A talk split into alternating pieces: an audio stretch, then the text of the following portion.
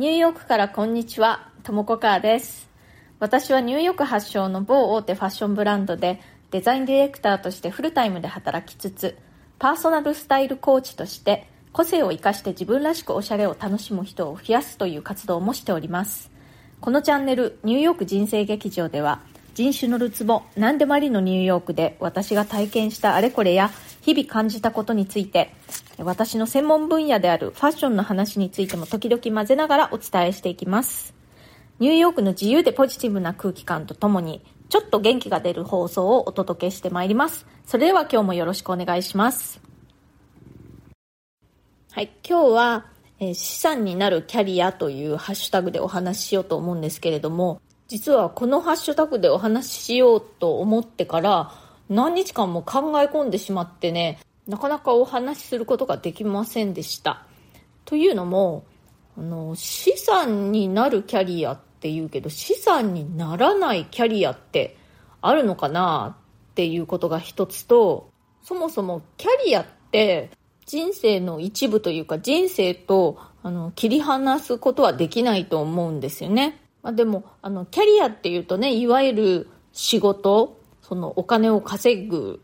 仕事という感じだと思うんですけれども、そういうね、お金を稼ぐようなことをしないで人生生きてる人だってたくさんいるわけですよね。ね、専業主婦の人もいれば、まあ、様々なね、事情でお金を稼ぐような、いわゆる仕事というのができない状態の人もいるだろうし、あとは、あの、もうお金をなんか稼ぐ必要がない、もともとお金が大量にあるような環境に生まれたっていう人もいるわけですよね。まあでもみんな生きてるからには何かしら、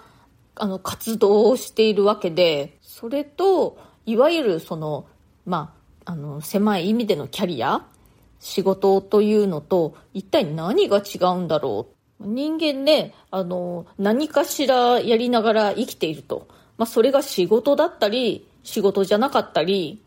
まあ、いろいろあるというわけで、どんなことをやっていても、仕事であろうがなかろうが、それが経験になっていくということが、すなわちそれが資産になっているっていうふうに私は感じるんですけれども、まあ、そんなわけで、その最初にお話した通り、資産にならないキャリアなんてそもそもあるのかなっていうふうに思ったわけです。この資産になるキャリアという言葉を聞いた時にね、なんか生きていて得ですか？損ですか？って聞かれたような答えられなさを感じました。ちょっと考えすぎですかね？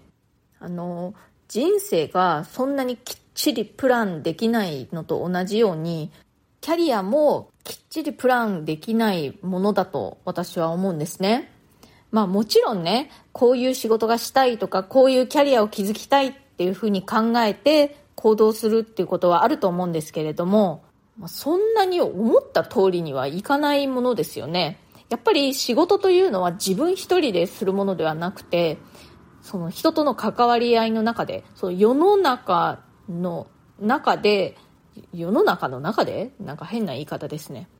とにかく、あの、他人との関わり合いの中でやっていくものなので、自分一人でね、全部計画して全部思い通りに決められるわけではないと思うんですね。もちろんこうしたいと決めて動くということが大事だとは思うんですけれども、そう決めたとしてもね、あの、ロールプレイングゲームみたいな感じで、どんな敵が登場するかもわからないし、どんないいことが起こるかもわからないし、まあ、いろいろな自分では予想しなかった出会いだとか、展開がある中で、その時その時で自分がベストだと思う選択をしながら進んでいくっていう感じだと思います。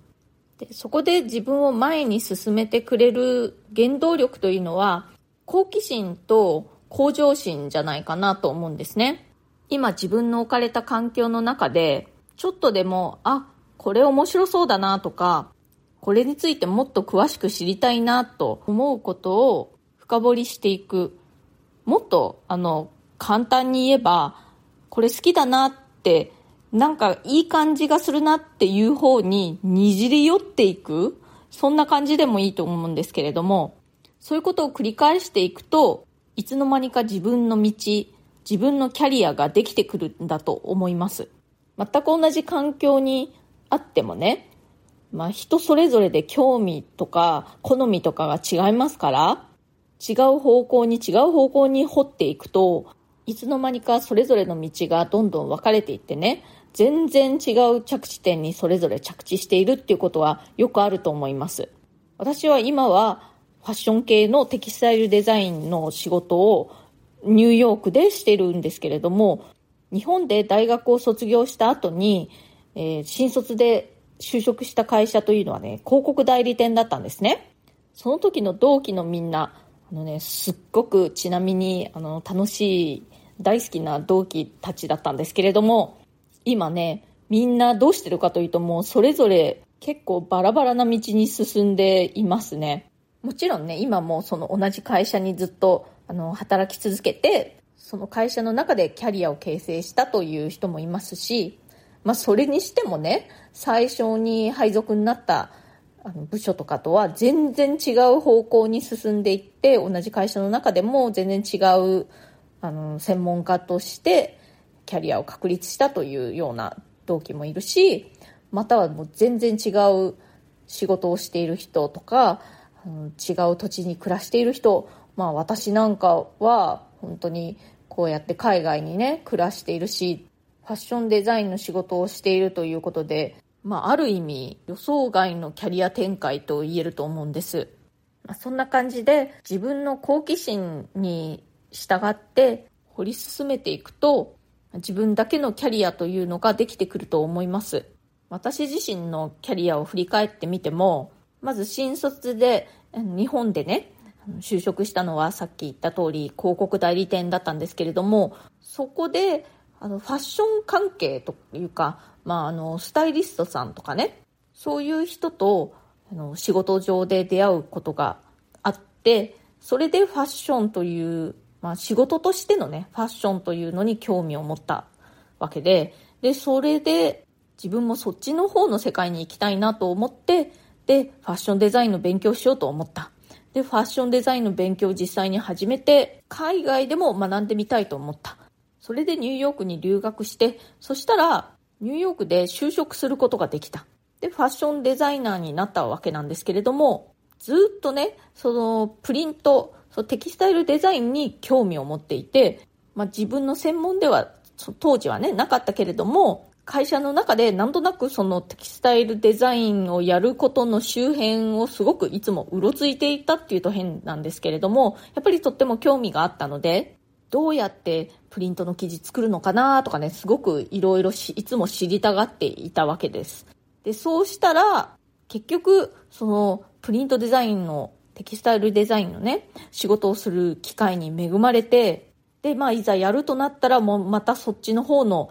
勉強も一生懸命頑張って、まあ、働きながら、で、テキスタイルデザイナーになったと。で、しばらくやるうちに、作業的な仕事をすることにだんだんもう飽きてきたというか、もっとコンセプト的な仕事、コンセプチュアルな仕事をテキスタイルデザインの中でもね、そういうことがしたいと思って、まあ、何の当てもなかったけれども、勝手にとってもコンセプチュアルな作品というか、まあ、あの、ポートフォリオというのを作ってみた。そしたら、ま、ヘッドハンターからお声がかかって、ちょうどそういうプリントコンセプトをやる人というのを探しているという。それで、まあ、渡りに船じゃないですけれども、そこのところを私はもうぐっともう押してみたという。それで晴れて、まあ、もっとコンセプチュアルな仕事をすることができるようになって、で、現在に至るという感じで、で、今私は NFT とかそっちの方にも興味を持ち始めていて、いろいろね、本を読んだりだとか、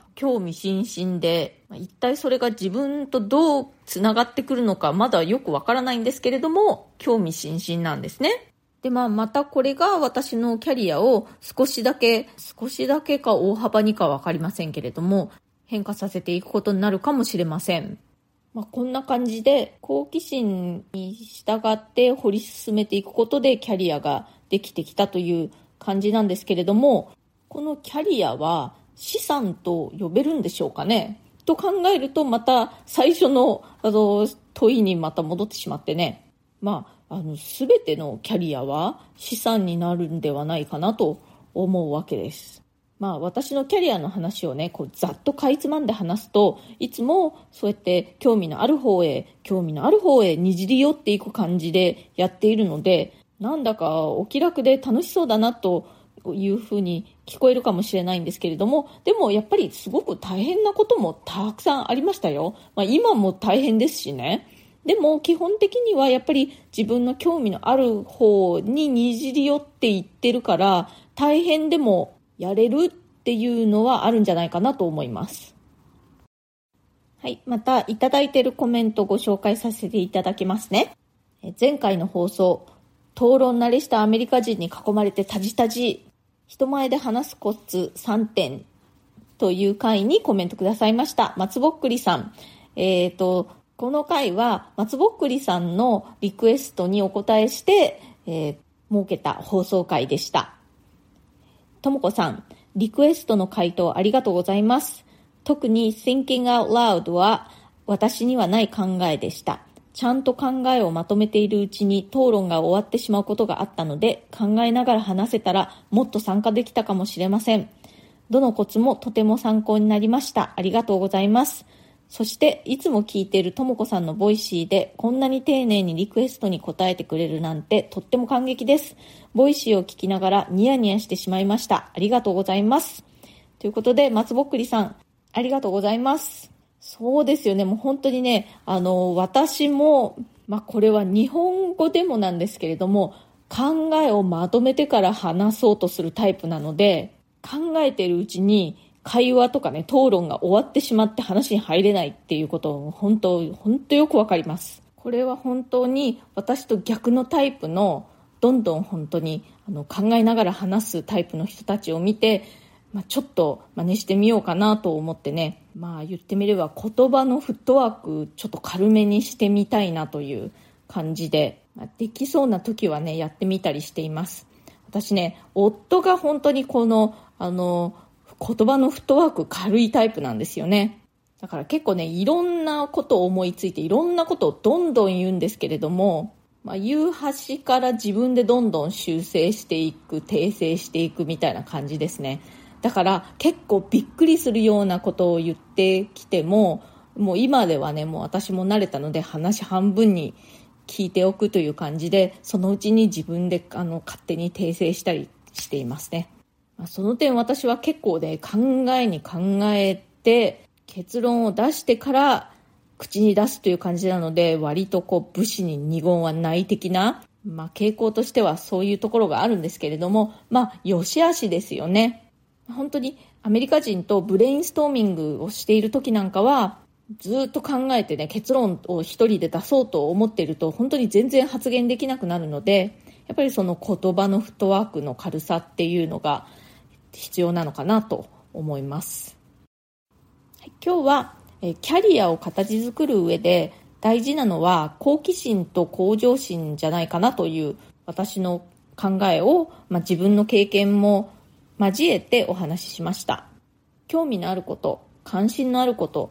なんかちょっと好きだなとか思うことについて深掘りしたり勉強したりしていく。まあ、または本当ににじり寄っていくっていう表現が結構私の中でしっくりくるんですけれども、そうすると自分なりのというか自分らしいキャリアが形成されていくんではないかなと思います。それはね、本当にその仕事という意味でのキャリアだけでなくても、本当に人生全般においても言えるんじゃないかなと思うんですよね。自分の興味のあること、ちょっと好きだなとかいいなと思うこと、そういうことがあれば、そっちの方ににじり寄っていくんですよ。で、調べてみる、深掘ってみる、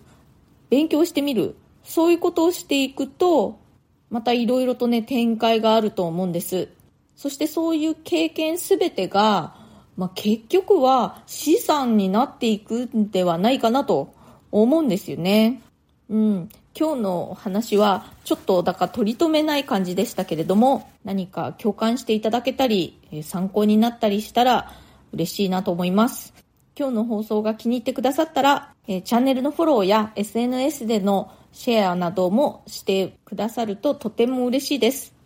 それから質問やリクエスト、相談も受け付けていますので、えー、コメント欄からか、または私のプロフィールのところに質問できるリンクというのを貼っていますので、そちらをご利用くださっても大丈夫です。そのプロフィールのところのリンクから質問を送ってくださると、まあ、質問でも何でもコメントでも何でもいいんですけれども、私だけに届きますので、のコメント欄でみんなに見られるのが恥ずかしいというシャイな方はそちらをご利用ください。質問とかね、リクエストにはこの放送の中で随時お返事していきます。それ以外でもちょっとしたコメントなんかでもとっても嬉しいので、ぜひお気軽に送ってください。今日も最後まで聞いてくださってありがとうございました。